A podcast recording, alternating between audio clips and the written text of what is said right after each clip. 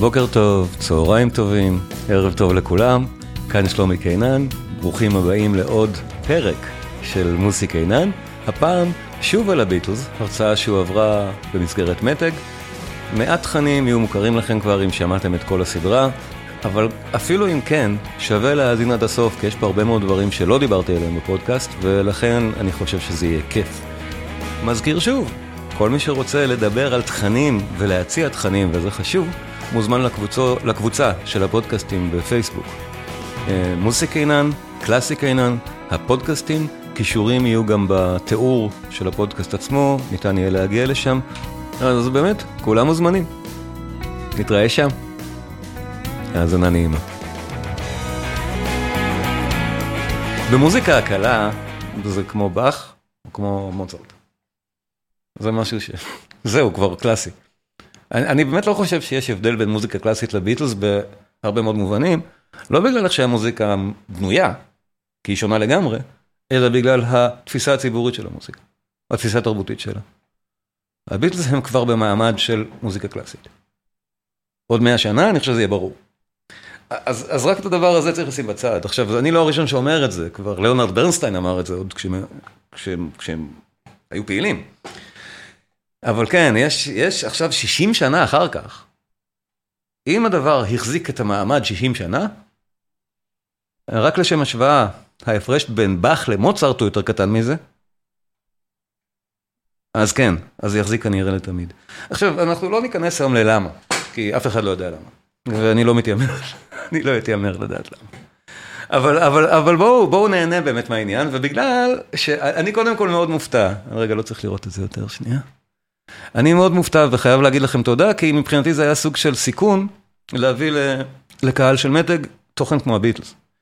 עכשיו, הסיכון הוא, הוא בעיקר בגלל שאני אף פעם לא יודע איך הדברים האלה יתקבלו לקהל שלא תמיד אמון על הדברים האלה. אה, אתם קהל ששומע אצלי מוזיקה קלאסית, זה לא תמיד אותו דבר, ואני מאוד מאוד שמח שבאתם לשמוע את הביטלס, ויותר מזה, חלקכם גם תקשרו איתי עוד לפני, זאת אומרת, כנראה, כמו, ש, כמו שאהוד אמר, היה סוג של ציפייה, ומזה הבנתי שכדאי לחלק את זה לשניים. אז, אז קודם כל אני מקווה שתשמחו, שיהיו שני ערבים על הביטלס, כי, כי אחד הוא לא מספיק. ו- וזהו, ו- וזהו, ופשוט בואו נעשה שניים. אה, כי, כי באמת חבל לעשות רק נגיד רק על אבי רוד, בלי לעשות איזשהו מבוא כללי לביטלס, מנקודת ראותי הבאמת כנראה אחרת, כי בואו נודה, אם אתם חובבי מוזיקה ישראלים, או בכל מקום בעולם בעצם, הביטלס זה דבר כל כך עצום, שאתם בטוח ראיתם הרצאה עליהם כבר, ואולי שתיים. זאת אומרת, אני בטח לא הראשון שמרצה באוזניכם על הלהקה הזאת. עכשיו, מה הנקודה? אה, אני לא הולך לבוא מנקודת הראות של המעריץ. כמו שאתם מכירים, בדרך כלל את ההרצאות שלי, אני, די, אני מעריץ, אבל מאוד ביקורתי. זאת אומרת, הנקודה לא תהיה איזה שיר יפה, איזה שיר יפה, איזה שיר יפה, אלא משהו אחר לגמרי, ולכן, אני כבר מזהיר, חלק מהתכנים שהביטלס התעסקו איתם, הם תכנים מודרניים, ולכן גם מפחידים באמת. באמת מפחידים, כבר, ראו הוזהרתם. חלק מהתכנים של היום, הם, אני לא יודע איך להגיד את זה אחרת, ספוקי. אפשר באמת להיבהל מהם. זאת אומרת, כבר כאלה הפתעות שעושים פתאום בום באמצע, אז מאלה, אם יש לכם לב רגיל, שומע, תיזהרו מזה. זה הכל, אני לא, לא, לא מתכוון להפחיד, אלא פשוט, יש כאלה פה, כי זה, הדברים האלה באמת נעשו בכוונה להפחיד ובכוונה מוזר. אבל אנחנו, בואו בוא נתחיל מהסוף. השנה, 1975, הרבה אחרי שהביטלס התפרקו, ולנון מוציא אלבום, אלבום סולו. בתוכו יש את השיר סליחה, זה.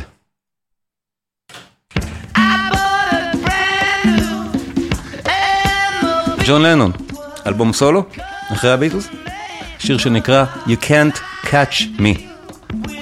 קאבר לשיר של צ'אק ברי, אומן שלנו מאוד מאוד אהב.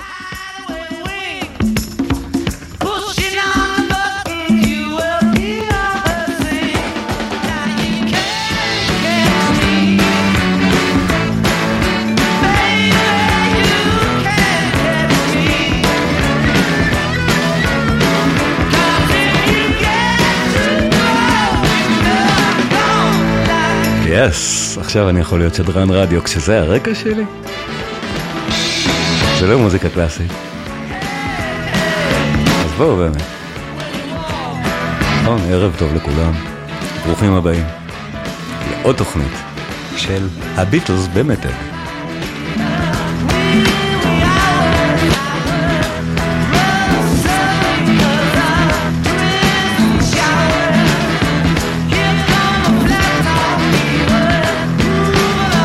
שמנו לב למילים פה? במקרה איזושהי פרזה הייתה מעניינת? שימו לב, שימו לב.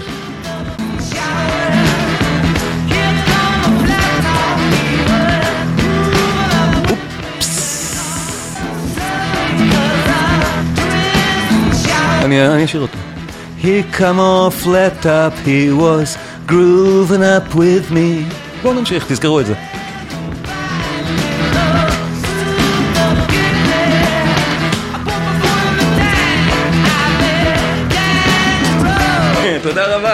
אמרו לי, יפה לך, מתאים לך כשדרן. אני נכנס לדמות, אתם רואים את זה.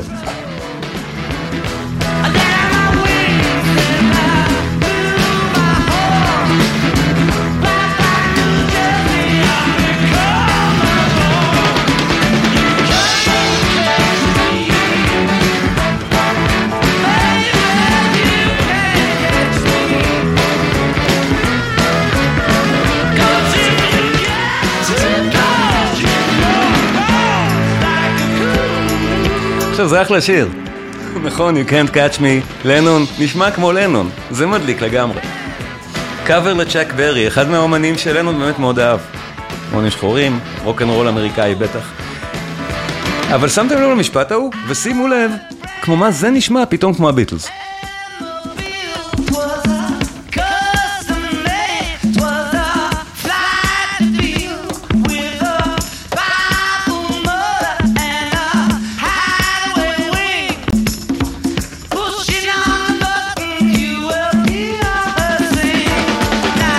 יונה, לא היה חשוב לי לתלות את המילים, אלא רק פרזה אחת ששרתי. Here comes all flat top, he was, he was grooving up with me. למה שלנון יעשה קאבר לצ'אק ברי ב-1975 בכלל? למה שישיר את זה כמו שיר של הביטלס? כמו Come Together. ואם אנחנו זוכרים את השיעור על מוצרט, אנחנו מתחילים להבין עד כמה לנון הוא אדם סרקסטי ונורא נורא מצחיק.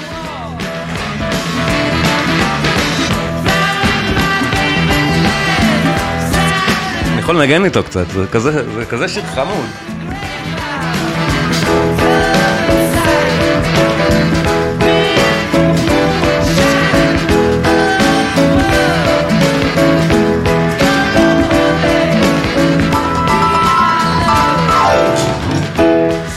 כן, זה, זה פשוט תענוג של מוזיקה. אז, אז למה? למה לנון באמת עושה קאבר לצ'אק ברי, שנשמע באופן מאוד חשוד, דומה נורא לשיר של הביטלס. בואו נשמע שוב את ההתחלה.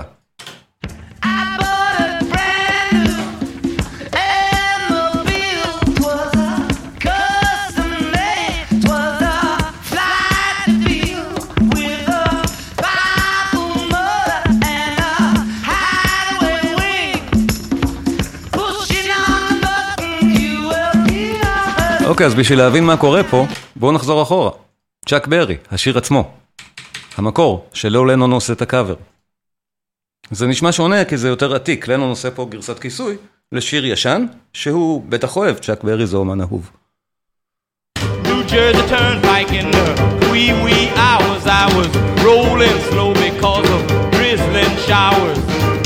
Come on flat top, he was moving up with me Then come waving goodbye and a little Here comes all flat up, he was grooving up with me. לנו נתבע על גניבה מוזיקלית של השיר הזה.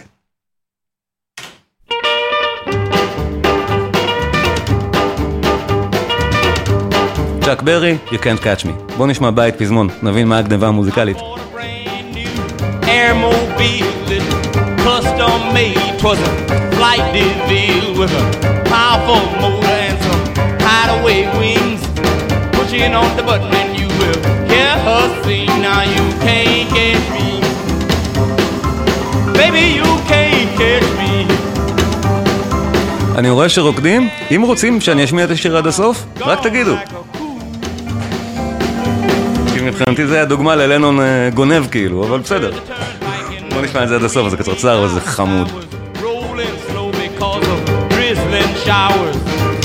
showers. He camouflaged up, he was grooving up with me. Come waving goodbye in a little old souped up jitney. I put my foot in my tank and I began to roll. Moaning siren twas a state patrol, so I let out my wings and באופן כללי, קאץ' צ'אק ברי, אם מי שאוהב את הסטייל הזה של המוזיקה של הרוקנרול השורשי, לא אלוויס, שווה להקשיב לו, זה כזה כיף, לא משנה מה. כל מה שתמצאו צ'אק ברי בספוטיפיי, ביוטיוב, יאללה, שימו את זה ותעשו חיים, זה כזה כיף של מוזיקה.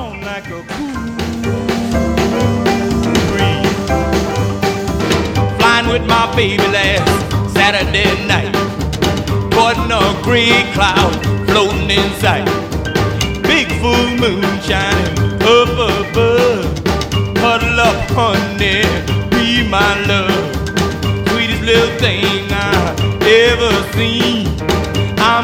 Name you Maybelline.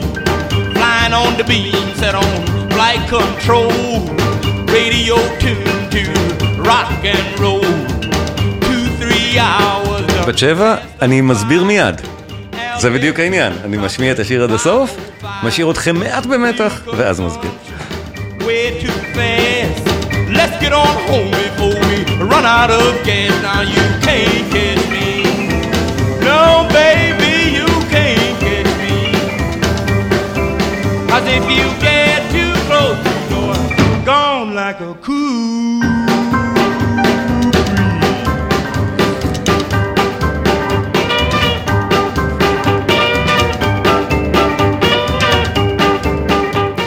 יונה, אני אשים את המילים, אתה יודע, נראה היה לי שבמקרה הזה זה לא כל כך חשוב חוץ ממשפט בודד. כאילו, ואם לא מבינים את המילים באנגלית של הביטלס, תגידו לי ואני אשים, בשמחה. באמת, דברו איתי על זה, כי אני חושב שזה באמת מובן, ו, ו, וסתם חבל שלא תראו אותי, אבל איך שרוצים. אה, בואו בוא, בוא נמשיך. מה שקרה באמת, זה שלנון נתבע על אותה גניבה, על השיר, אחד מהשירים האייקוניים של הביטלס. שיר שנקרא Come Together. מה, מה גנוב בזה? למה זו גניבה מוזיקלית מהשיר ששמענו עכשיו? בואו בוא נקשיב לזה רגע. השיר הזה אנחנו נשמע אותו במלואו, זה חתיכת masterpiece, כן? אם אני אשים את המילים.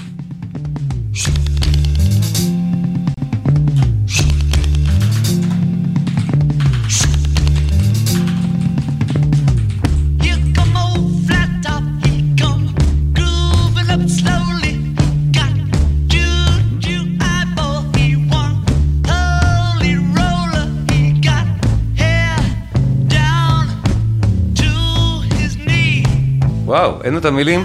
אמרתי זה קל וזה לא קל? אה, לא כתבתי את זה ביטלס.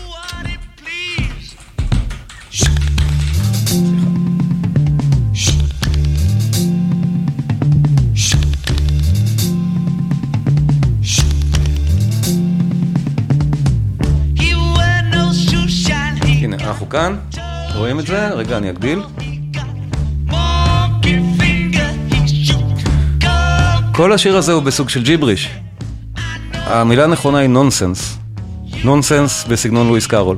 נונסנס בריטי. זה לנון. כך הוא היה כותב הרבה פעמים.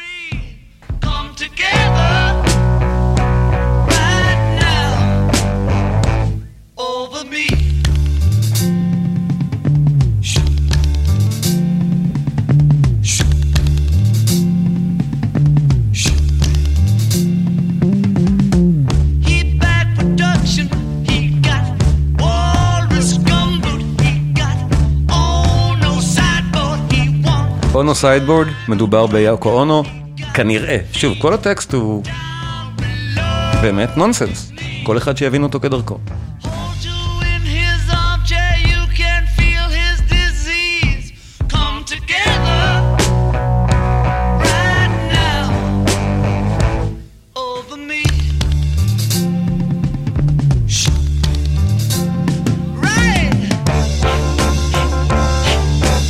זה כל כך קול.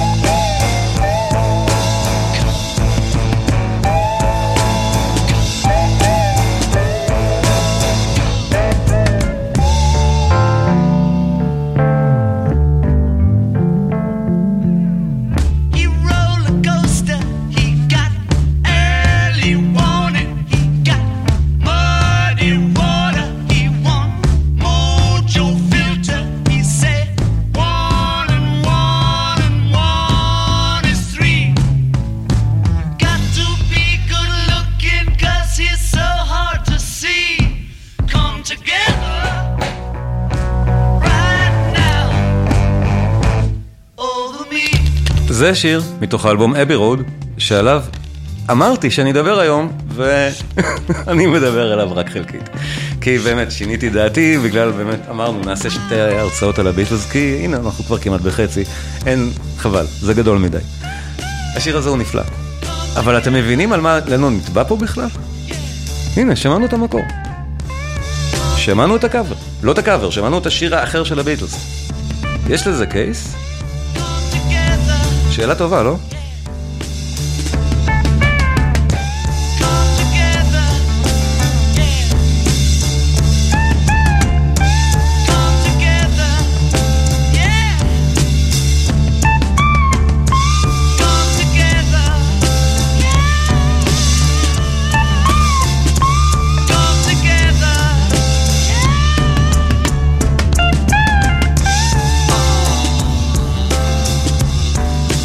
יונה, אתה כרגיל מאוד מאוד צודק. המילים של הביטלס, לטעמי, הכי טובות שאני מכיר במוזיקת פופ. כולל דילן, נגיד ככה. לטעמי האישי. אני לא יכול להתווכח מעבר לזה. אבל כן, הטקסטים של לנון ספציפית, לדעתי הם בטופ. אבל, אה, אבל בלי קשר לטקסטים, שעוד נעבור על חלקם פה, אה, הנקודה פה שכתבו, נכון, Here come old flat top. המשפט הזה היה מספיק. עכשיו, באיזה באמת סיטואציה זה יכול להספיק? שאלה מצוינת. איכשהו המשפט הזה התגלגל, וזכו התביעה. זה לא היה צ'אק ברי עצמו, זה היה עזבון שלו או משהו. עכשיו, לנון, כנראה באמת המשפט הזה היה מבחינתו משהו די תמים. הם באמת העריצו את צ'אק ברי כאומן רוקנרול מלפני תקופתם, והיו מבצעים אותו בקאברים. את השיר, את השיר הזה, את You Can't Catch Me, הם ביצעו למשל ב, בהמבורג, כשהם הופיעו ב-61. כאילו, זה, זה שיר שהלנון הכיר באמת טוב ומאוד אהב אותו, ולכן כנראה השתחל לו הטקסט הזה באמת בקטע של תת מודע לתוך שיר שהוא כולו נסנס. זה די ברור שזה מה שקרה פה, הרי לשיר הזה אין טקסט קוהרנטי. הוא כולו מין אוסף של מילים לא ברורות, שאחת מהן היא המשפט ההוא של ברי. אז אין פה שום גניבה באמת מוזיקלית במובן הרגיל שלה. יש פה, יש פה אה, אקט עצום, הדבר עם הכי הרבה כסף בהיסטוריה של המוזיקה, שמישהו רוצה לקחת ממנו כסף, ואוקיי, בסדר. אבל מה שלנון עשה, כשאלה, כשאלה זכו במשפט, הוא הציע להם, אה, עזבו, אנחנו נעשה הסדר. ואני אעשה באלבום הבא שלי שלושה קאברים, שלושה, שלוש גרסאות כיסוי לשלושה שירים של צ'ק ברי. ואז התמלוגים שתקבלו, מה שמובן מאליו, זה ג'ון לנון, יהיו שווים הרבה יותר כסף ממה, ש... ממה שלא יהיה שנקבע עכשיו כמה מיליוני דולר. הם, ודאי שהם הסכימו, גם קיבלו הרבה יותר כסף. אבל לנון עשה באמת, בעקבות זה, את השיר שהשמעתי לכם קודם. זה בדיוק הקונטקסט. ולמה הוא עושה את זה כל כך דומה ל-Come Together? כי הוא צוחק ואומר, אם הייתי גונב לכם שיר, אולי זה היה נשמע ככה.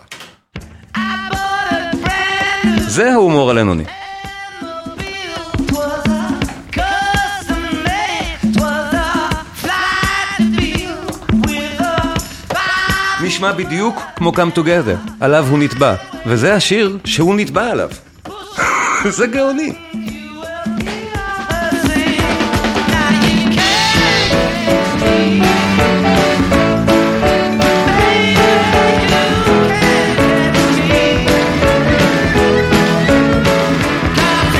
אז אם מבינים את לנון, יש פה המון ביקורת על המון דברים, אבל שום דבר הוא לא על פני השטח.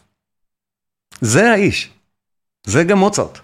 חייבים להבין את זה כשבוחנים את הביטלס, ולכן אמרתי, זה לא בדיוק כמו ההרצאות שבדרך כלל רואים, זה ראייה קצת יותר, קצת יותר, אני חושב, אה, רחבה. כי מה שמשתמע מזה, זה איזה סוג של אישיות ג'ון לנון היה בדיוק. זו שאלה די קשה. אני אומר את זה בעדינות. אבל אנחנו נגיע לזה. עכשיו,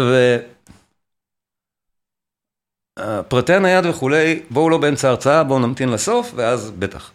אמ, נחזור להתחלה, מאחר ויש לי שני מפגשים, למה לא? השיר הראשון שהביטלס, בעצם שאנחנו מכירים, שהוא מפורסם של הביטלס, נגיד ככה, פחות או יותר, זה זה מ-62. Twist and Shout. אני רוצה שבהאזנה הזאת תקשיבו בעיקר לשירה. תגידו לי מה דעתכם עליה, על איך לנון שר פה.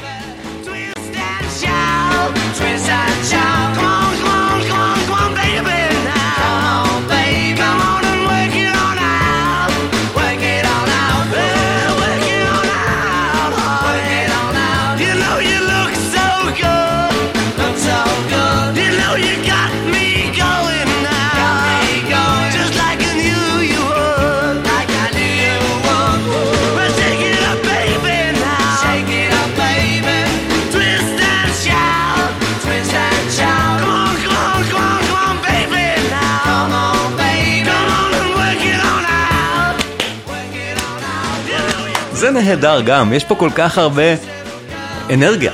נגיד ככה, זו המילה. אין פה כלום חוץ מאנרגיה גולמית. באמת ככה, זהו, וזה מדהים.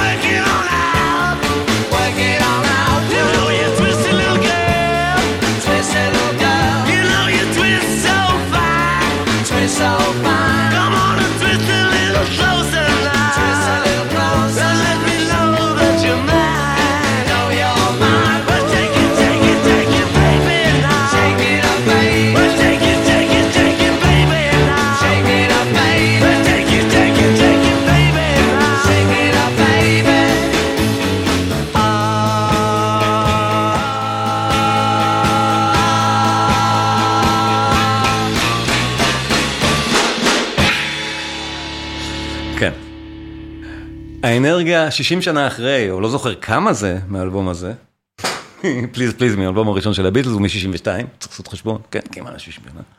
אה, וזה עדיין, יש בו המון אנרגיה שאי אפשר, לא משנה כמה שהגיטרות החשמליות של היום, והתופים והכל הרבה יותר מכוסח מזה. האנרגיה פה נשארת. אבל הדבר הזה, בואו נבין, זו הקלטה. בניגוד למוזיקה קלאסית, שעליה אנחנו מדברים כל הזמן, פה ניתוח מוזיקלי מהסוג הזה לא יביא אותנו פשוט לשום מקום בכלל. וזה הרבה פעמים חלק מהטעות, כשאנחנו כמוזיקאים כאילו מלומדים מדברים על מוזיקת פופ, וזו טעות שאני לא כך אוהב. כי כל מה שיש פה בניתוח מוזיקלי, בוא נגיד מסורתי, זה בערך מה שיש בקוונדה נמרה, שדיבר על אה, משה. כאילו, באמת.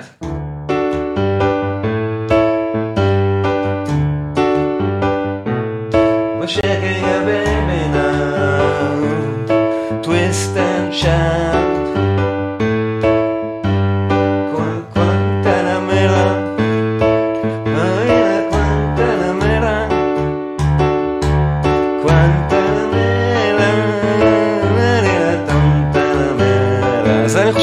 מבוסס בעצם על אותו רעיון, במקורם של דברים, משה דיבר על זה, יש לי רושם שהדברים אפילו באמת קשורים. אבל בכל מקרה, הנקודה היא שאין פה כלום, חוץ מאנרגיה. עכשיו, הביטלס, אחר כך יש להם המון כמוזיקה שאפשר לנתח, בשלב הזה הם טסים רק על אנרגיה ועל כריזמה. וצריך להבין, החתימו אותם בגלל זה. בגיל הכל כך צעיר הזה, בגלל הכריזמה ששמענו עכשיו.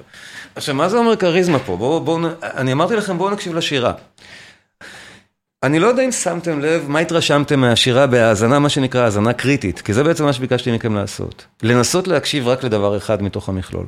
ואז אולי להבחין עד כמה הוא לא טוב, כאילו עם צרות אמיתיות שאנחנו יכולים להראות, הנה, פה זה שגוי, ועדיין הוא נשמע לכם נפלא. וזה באומנות קורה המון, וזה חשוב לשים אליו לב. לנון פה כל כך עייף, הם היו להקה, הפעם הראשונה שהם מקליטים בערך, יש להם 11 שעות או 11 וחצי שעות לכל הסיפור להקליט אלבום שלם. רק בשביל פרופורציה, אה, אומנים ישראלים בכירים מקליטים אלבום נגיד בשנה, אוקיי? רק שנבין. 12 שעות. מההתחלה עד הסוף. את כל השירים. זאת אומרת, כל הדבר הזה קורה בהקלטה חיה. בשעה ה-11, ג'ון לנון פשוט כבר נורא צרוד. זה, זה מה שקרה שם. וזה מה שיכול היה להקליט. תקשיבו עוד פעם רק לשירה. אני אעשה את זה יותר פשוט בזה שאני אשמיע רק צד אחד של המיקס הסטרופוני, וניתן לי לשמוע רק את השירה, ותבינו למה אני מתכוון. רגע. You know you got me going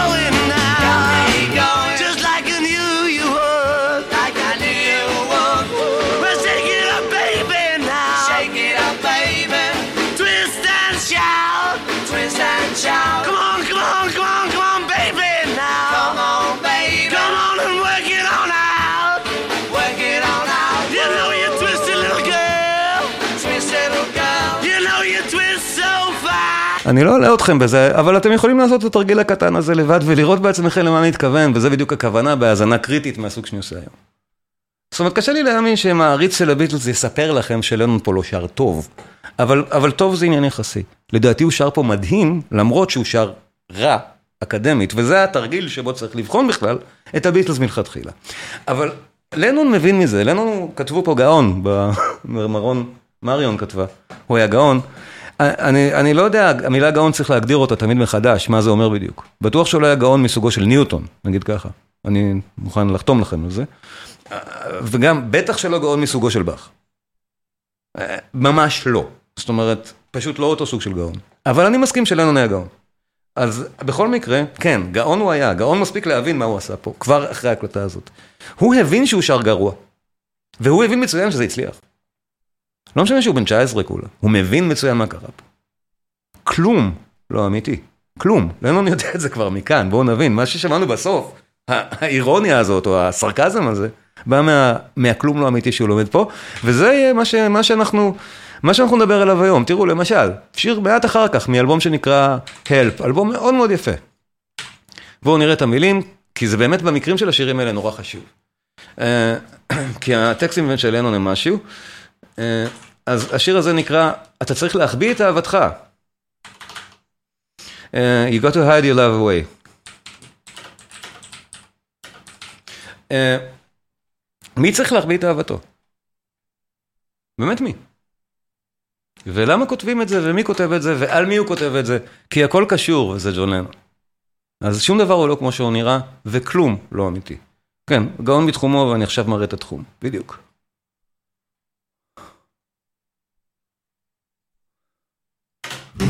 על מי זה ומה הרקע. Here I stand, head in hand, turn my face to the wall. If she's gone, I can't go on, feeling two foot small. Everywhere people stare, each and every day. I can see them laugh at me, and I hear them say, מהשירים היפים, כל מה שנשמע היום, מהשירים היפים. ביטלס. Hey, you've got to hide your love away. Hey, you've got to hide your love away.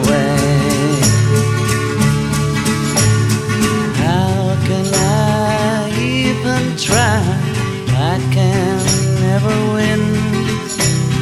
Hearing them, seeing them in the state I'm in. How could she say to me, love will find a way? Gather round, all you clowns, let me hear you say.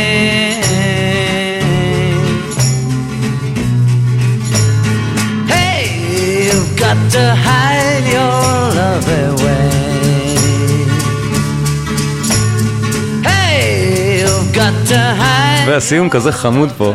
אה, כאילו, חושבים שיהיה עוד בית, אבל אין. זה כזה מתוק.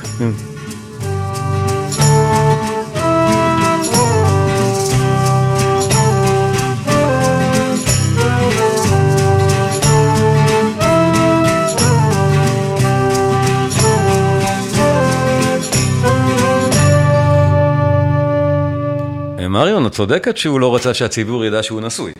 זה נכון, אבל אני אפילו לא ידעתי שזו הייתה פרשנות שאי פעם ניתנה לשיר הזה. האמת שחידש לי משהו. אה, כי אני אפילו לא הכרתי את האגדה הזאת. מה שאני כן יודע, שהשיר הזה נכתב על מנהל הלהקה, על בריין אפסטיין, שהיה הומוסקסואל. ואת זה אסור לדעת. אבל למה אני אומר שלנו נורא אכזרי? בריין אפסטיין התאבד כמה שנים אחר כך. עכשיו, השיר הזה הוא נורא יפה, כש... מאוד יפה, סליחה, תקנו אותי, מאוד יפה, כשאנחנו מסתכלים עליו בעיניים מודרניות. ב-63 הוא מאוד בעייתי. חייבים להבין את זה. לנון לא עושה פה משהו מי יודע מה הומני לבריין אפסטיין. הוא כמעט מוציא אותו מהארון. אני לא בטוח שאנחנו מבינים את הסיפור הזה היום כל כך. אז, אה, אז זה, בוא נגיד, הרקע של הגאון בתחומו, אך האדם הקצת אה, באמת שמסוגל לעשות את הדברים האלה. ו, ו, ובואו נראה מה קרה עם זה אחר כך. כי, כי אחר כך, כמה שנים, לא הרבה שנים, ארבע שנים אחר כך, אפסטיין התאבד, כנראה בגלל שלנון העליב אותו באיזה, באיזה שטות. שוב, הוא היה הומוסקסואל, כנראה אדם מאוד רגיש, שמתחבא באמת בארון, אם אתם זוכרים את הסיפורים על, על אלן טיורינג באנגליה, קצת לפני כן, שהתאבד בגלל זה. וזה באמת, זה ממש אותה, כמעט אותה תקופה. אז, אז אה, אמסטיין התאבד גם ב-67. כנראה בעקבות זה שלנו מאוד העליב אותו, הוא פגע בו. שהוא, אפסטיין הביא- הביא חבר שלו לאיזושהי חזרה של הביטלס, ניסה לעשות עליו רושם, ולנון ירד עליו שהוא הומוסקסואל, מה שהיה עושה הרבה, כי קל לצחוק על הומוסקסואלים, למה לא? אה, בכל מקרה, בטח לנון לא התכוון לרדת עליו. יותר קשה מסתם להגיד איזה, לא יודע מה, משהו באמת דבילי. הוא לקח את זה קשה והתאבד. עכשיו, זה נוראי. לנון עצמו לא ידע איך לאכול את זה בכלל. לנון היה אכול חרטה עד יום מותו על הסיפור הזה, כן? בטח שזה יצא מכל, יצא משליטה ו... ו... ו... ו... ו... לא לזה רצו, אבל בואו נראה מה לנון עשה. איך הוא העליב את אפסטיין.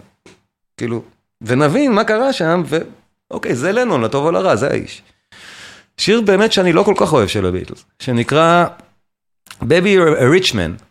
אז לכן אני אשמיע רק את החלק הרלוונטי מתוכו. שבסוף לנון שר יחד עם מקארטני והריסון, אבל השיר הזה הוא של לנון.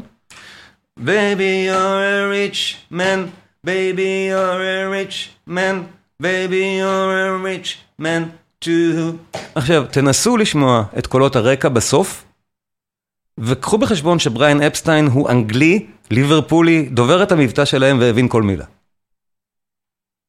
כל מה שנשמע פה זה Baby you're a rich man too. אין צורך להראות את המילים. אוקיי? אה, בואו בוא נשמע רק את הסוף. סליחה, כן.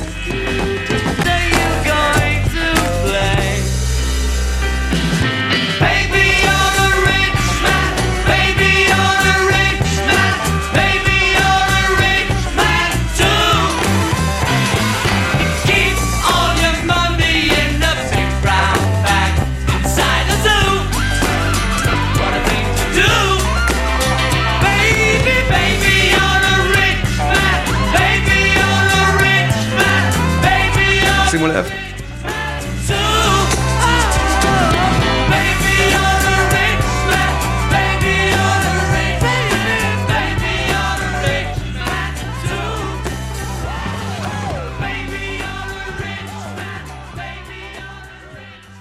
כשמקשיבים לזה ככה, קשה מאוד לא לשמוע Baby you're a rich fag Jew, מה שבדיוק אפסטיין היה.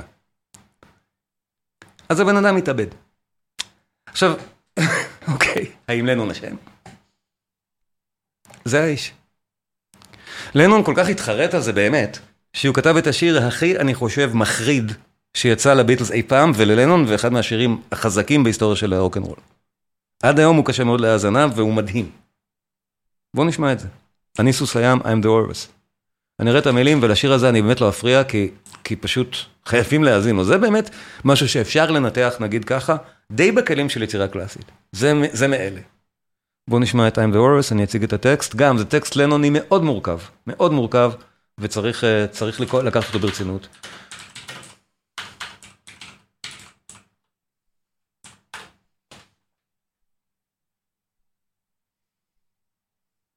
מה שאמרתי לכם, רוב השירים של הביטלס, ברגע שהם עושים חיפוש, מוצאים מיד את הטקסט. אוקיי, I'm the worst.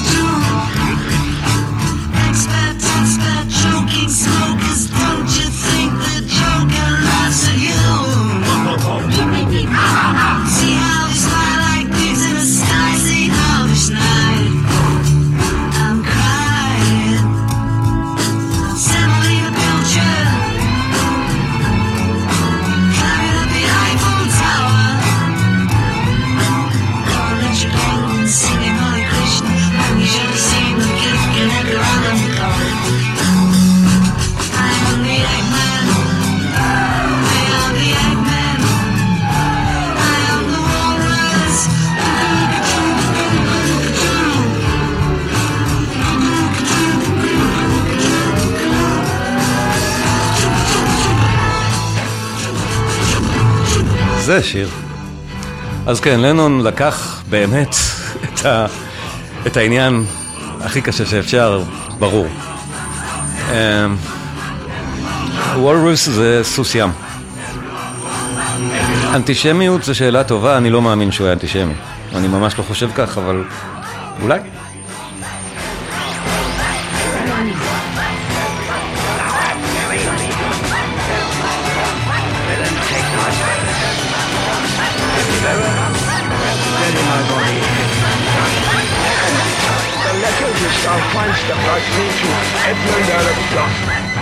Keep upon.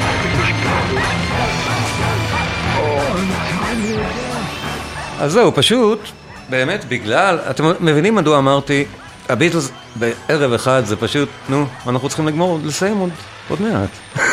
איך אפשר בכלל? אני, אני מרצה לכם ואני לא מסוגל לסיים. אז, אז, אז סליחה, כן, אני, אני נרגש. בכל מקרה, כן, אנחנו צריכים עוד רבע שעה בערך לסיים.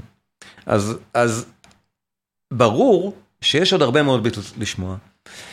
אני רוצה עכשיו להתפקס על העניין הזה של לנון, ומה מה נהיה עם כל המסרים החבויים האלה שהשיר הזה וקודמיו רבועים בהם. זאת אומרת, כשג'ון לנון באמת, כתבו פה גאון, והסוג הזה של הגאונות הוא באמת קשה להגדרה, אבל מה שראינו עכשיו אולי מגדיר אותו, הדברים האלה. והמון פעמים אצל הביטלס, או אצל לנון בפרט, צריך לחפש את הדברים האלה, וכשרואים אותם זה באמת חוויה נהדרת, בדיוק מהסוג הזה, של מה קרה שם ולמה הוא אמר את מה שהוא אמר. אבל הוא בעצמו התחיל לשחק על זה הרי. הביטלס התחילו לשחק מין משחק מוזר מול הקהל שלהם על כך שמקארטני מת, אם אתם זוכרים. האגדה הזאת היא כולה ברקע של ה... מה שנקרא שנניגנס של לנון מול התקשורת. מקארטני לא מת. בוא, מקארטני ולנון היו ביחד בביטלס, ואני חושב שדי ברור היום שמקארטני עדיין חי. הוא, הוא ורינגו האמת זה היחידים ששרדו, נגיד ככה. מת הוא לא. האגדה מספרת שמקארטני, אה, מי שיראה את הקליפ, יפתרו לו הרבה שאלות. לא יודע, או- אוקיי, צריך להיות יותר ספציפי. אבל אה, שמקארטני מת בתאונה, תאונת דרכים, מצאו לו כפיל, אני לא צוחק, מצאו לו כפיל, שיודע לנגן כמוהו, וכנראה גם יודע להלחין שירים, אוקיי, איזשהו כפיל, ו... וזהו, ומאז זה היה כפיל. ולנון שהיה כל כך מבואס על זה ועצוב על זה, לא יכול היה להכיל את הטרגדיה. ולכן, כל מיני מסרים חבויים היו בתוך המוזיקה. זו אגדה אורבנית אמיתית שרצה עד היום. חפשו בגוגל, פול מקארטני מת, תמצאו אלף ואחד, או לא יודע כמה, רמזים מופרעים יותר או פחות, על מותו של מקארטני. עכשיו, זה דוגמה באמת למניפולציה גאונית של מדיה. לעשות מהדבר המופרך הזה אגדה אורבנית גלובלית, באמת שמתייחסים אליה ברצינות עד היום, ושוב, חפשו בגוגל ותראו, זה לא יאומן, או זה גאונות של לנון. עכשיו בואו נראה, בואו נראה איך. מה, מה, מה, מה, מה בעצם לנון עשה? זה, זה אמרתי לכם, הקטעים שהולכים להיות מפחידים. כי קודם כל, בשביל לעשות כזה דבר, צריך להיות נורא משונה בתוך המוזיקה עצמה. זאת אומרת, זה כמו שמוצרט היה עושה, מי שהיה בהרצאה על מוצרט, זה פה ממש מקביל, מי שזוכר, שמוצרט היה עושה דברים משונים בתוך המוזיקה, בשביל להגיד משהו אחר ממה שנראה לעין. זה, זה, זה אפילו לא צופן, זה מוזיקאים יודעים שאפשר לעשות את זה. כאילו, ברור, אם אני בתוך סגנון מסוים, ואז פתאום עובר למשהו אחר לגמרי, כל מאזין שמכיר את הסגנון המסוים בו אני נמצא, יבין שעברתי פה למשהו אחר. ויבין שיש לי פה סאבטקסט. בואו אני אראה לכם דוגמה למה אני מתכוון. אה, יש שיר נורא יפה של הביטלס, אוי, מאוד יפה של הביטלס, ש... שנקרא In My Life, ניגנתי אותו בהתחלה. בואו נשמע אותו. אני גם, אני לא אפריע יותר מדי עד הרגע שבו צריך להפריע.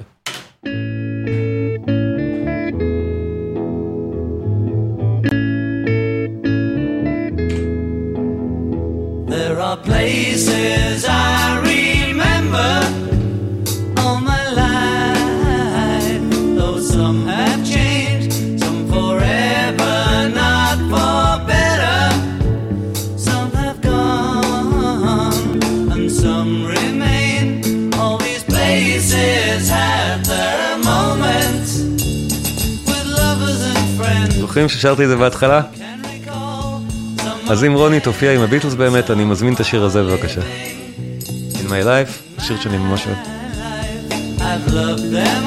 In My Life, בחיי. כן. היי, תודה רוני. אוקיי.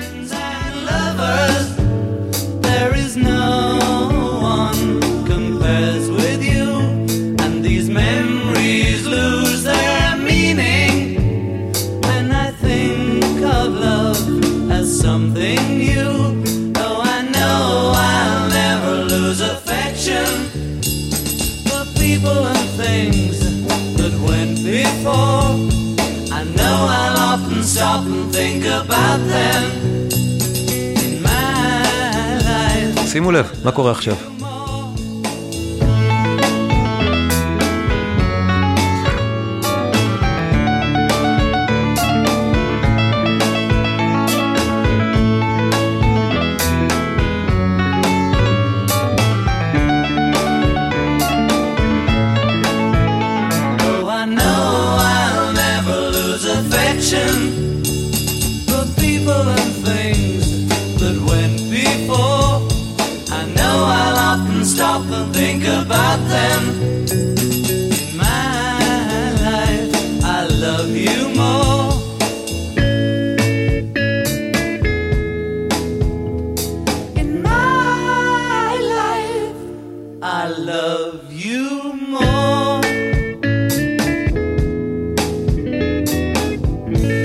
אוקיי, אז כן, זה שיר נהדר, בלי ספק.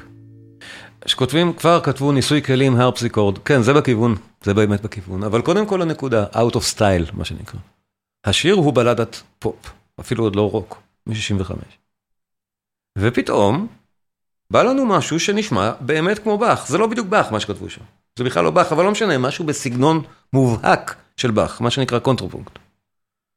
וזה באמת בא כל כך במפגיע, בוא נודה, אנחנו מכירים את השיר, לכן זה לא הפתיע אותנו עכשיו, אבל כששמעו את זה פעם ראשונה, פתאום את הדבר הזה פה, מה היה האפקט?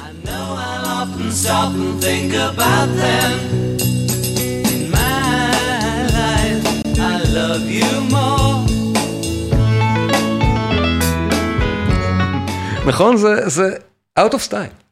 אז יש פה משהו שאנחנו רוצים להגיד, הלהקה רוצה להגיד פה משהו.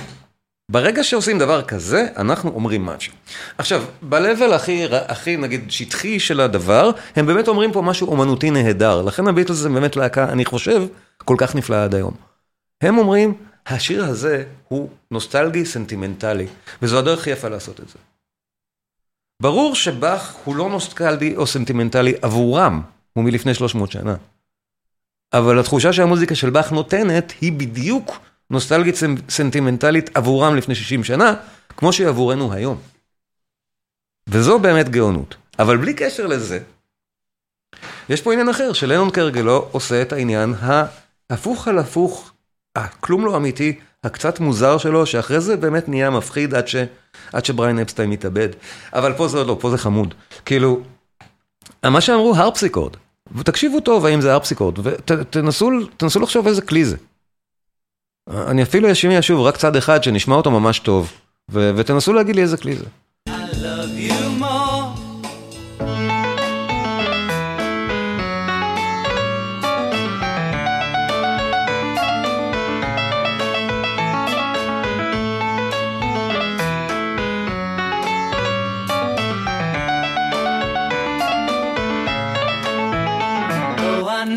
זה נשמע קצת חשוד, לא רק בצליל שלו, שזה לא בדיוק הרפסיקורד, הרפסיקורד זה לא בדיוק צ'מבלו, זה לא בדיוק אף אחד מהם, וגם בסגנון הנגינה שנשמע פשוט מאוד מאוד מכני. שימו לב, פסנתרנים לא מנגנים ככה, תקשיבו עוד פעם טוב. I love you more.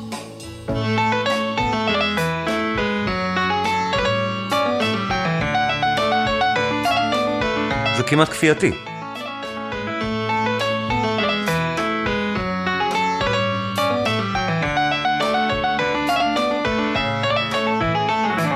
עכשיו, ברור שזה עשה הרבה מאוד רעש בתקופתו, רעש מאוד יפה, ועד היום אנחנו קוראים בכל מיני פרשנויות לא מעמיקות על הביטלס, בספרי מעריצים, לא בספרים הבאמת מחקרים, שהם ניגנו פה עם אה, מה שנקרא קלאביקורד, לא הרפסיקורד, לא משנה, שהם הביאו כלי שנקרא קלאביקורד ל Abbey Road, הוא המפיק שלהם, יש לו השכלה קלאסית נהדרת, אבל הוא בכלל לא פסנתרן. אז כן, הוא יכול לאבד דבר כזה לפסנתר. אבל הוא לא יכול אה, לנגן אותו, אז מה עושים? אוקיי, זה כבר הביטלס, זה באמת תקופה מודרנית, והם הרי, אנחנו יודעים שהיו ממציאים גדולים בתחום ההקלטה האולפנית, אז אחד מההמצאות ש... זה להגיד, אוקיי, אם אנחנו מאיטים סרט הקלטה, כמו תקליטים ישנים, הכל נשמע יותר לאט, והכל נשמע יותר נמוך. אז אם אנחנו נאיט את זה בהמון, במרווח שיקח את כל המוזיקה למה שנקרא אוקטבה למטה, אפשר הרי לנגן הכל יותר נמוך, וגם יותר לאט, ואז להחזיר את זה למהירות המקורית, ואז זה יישמע כמו מין צ'מבלו מוזר. ואז נגיד לכולם שזה צ'מבלו. זה באמת מה שקרה פה, בואו נשמע רגע מה זה באמת. כי במחשב אפשר, אין בעיה בעצם במחשב להתחיל להגיד, אוקיי, בואו בוא ניקח את המוזיקה ו, ונאיט אותה. אתם רואים שכל הגל עכשיו התרחב מאוד, אבל אם אנחנו עושים את זה על תקליט או על סרט, אנחנו לא רואים את הגל, אנחנו פשוט נשמע את זה עכשיו ככה. קצת לפני שנבין איפה אנחנו, לנון עכשיו שר הרבה יותר נמוך, כי האטנו את הסרט.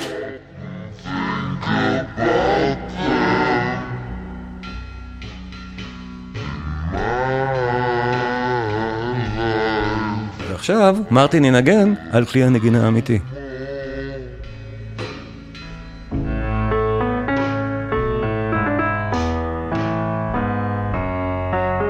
פסנתר, פשוט פסנתר.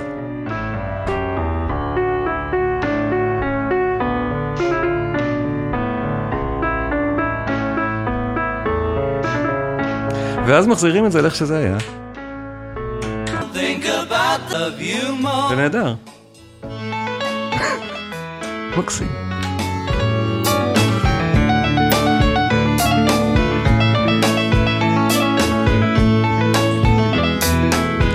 עכשיו, בגלל שאנחנו באמת מתקרבים לסוף, אה, את הדברים באמת מפחידים כנראה נעשה לפעם הבאה, כי אה, כבר לא יהיה לי זמן לנתח אותם. אבל באמת לסיום, אה, אני רוצה להשמיע עוד משהו מאוד מאוד יפה של הביטלס, שאני חושב שכולם אוהבים. רגע, נמצא את זה, יש לי פה המון חומר.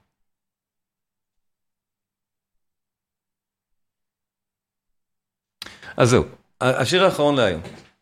ואנחנו, אני רוצה פה לעשות רגע, כי היה לי מאוד מאוד חשוב. Mm, איך עשו בהופעה? איך ניגנו קטע הזה בהופעה חיה? שאלה מצוינת. אתם זוכרים שהביטלס הפסיקו להופיע, נכון?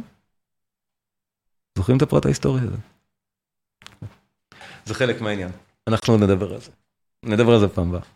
חלק מהסיפור של תאונת הדרכים של מקארטני נבעה מהפסקת ההופעות. זה היה כאילו התירוץ המחתרתי לסיפור הזה. התירוץ שסופק למעריצים. בכל מקרה, Lucy in the Sky with Diamond, Diamonds, מיהלומים, זה שיר, שיר שהוזכר כבר ב-I'm the Walrus, אם שמנו לב, לנון שר שם, See how they fly like Lucy in the Sky. ראה איך הם עפים כמו Lucy in the Sky. עכשיו, ההתייחסות העצמית לטקסט שלך מתוך אלבום אחר, היא כשלעצמה רמז מאוד רציני אם אתה אומן שרוצה לשדר סוג של רמזים כאלה. זאת אומרת, אם אתה באמת רוצה לייצר מיתולוגיה עצמית, אתה מצטט את עצמך כדברי אלוהים חיים.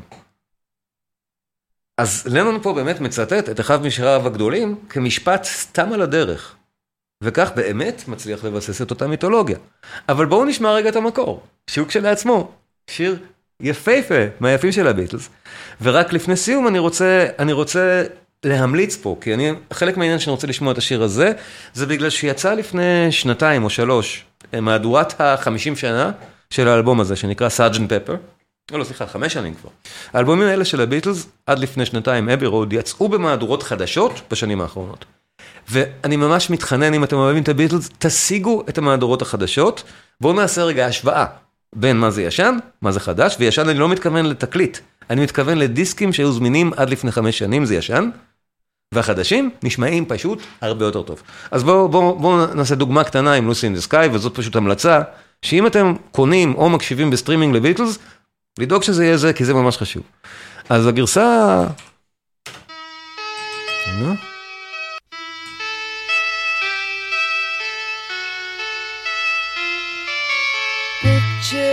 yourself in a boat on a river.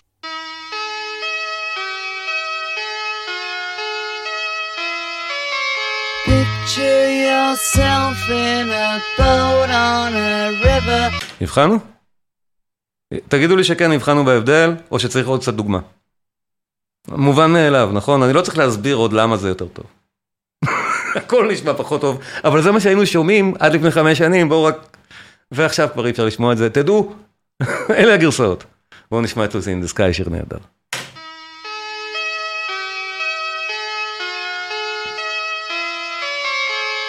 Picture yourself in a boat on a river with tangerine trees and marmalade skies. Somebody calls you, you answer quite slowly. A girl with kaleidoscope eyes. Cellophane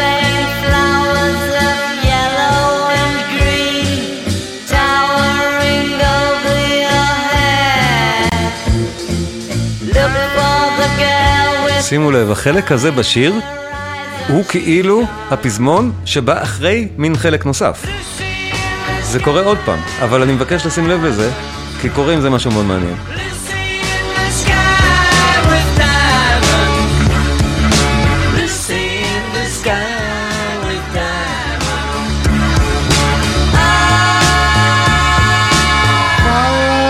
זה חלק A בשיר, הבית, מה שנקרא A-part. The rocking horse people eat marshmallow pies.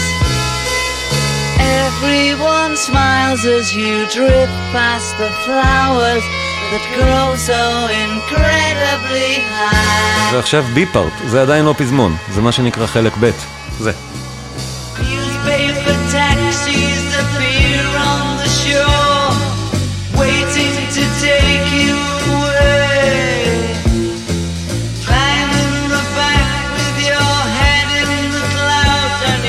Diamonds.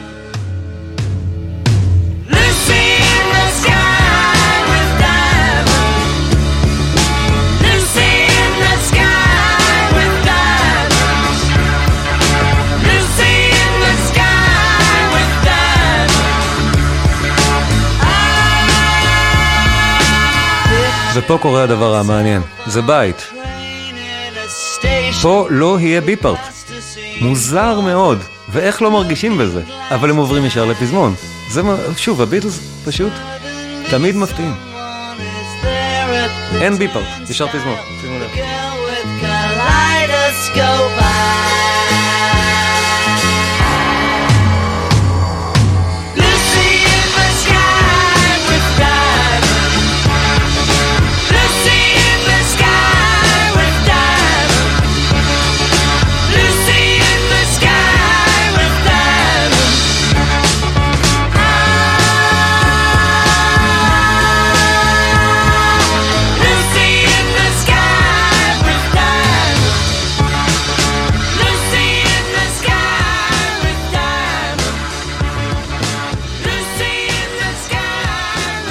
תודה רבה לכם, היה נורא כיף, היה מאוד כיף לראות אתכם היום, ערב על הביטלס, שבוע הבא שוב, זה הזמן לשאלות מי שרוצה, תודה רבה.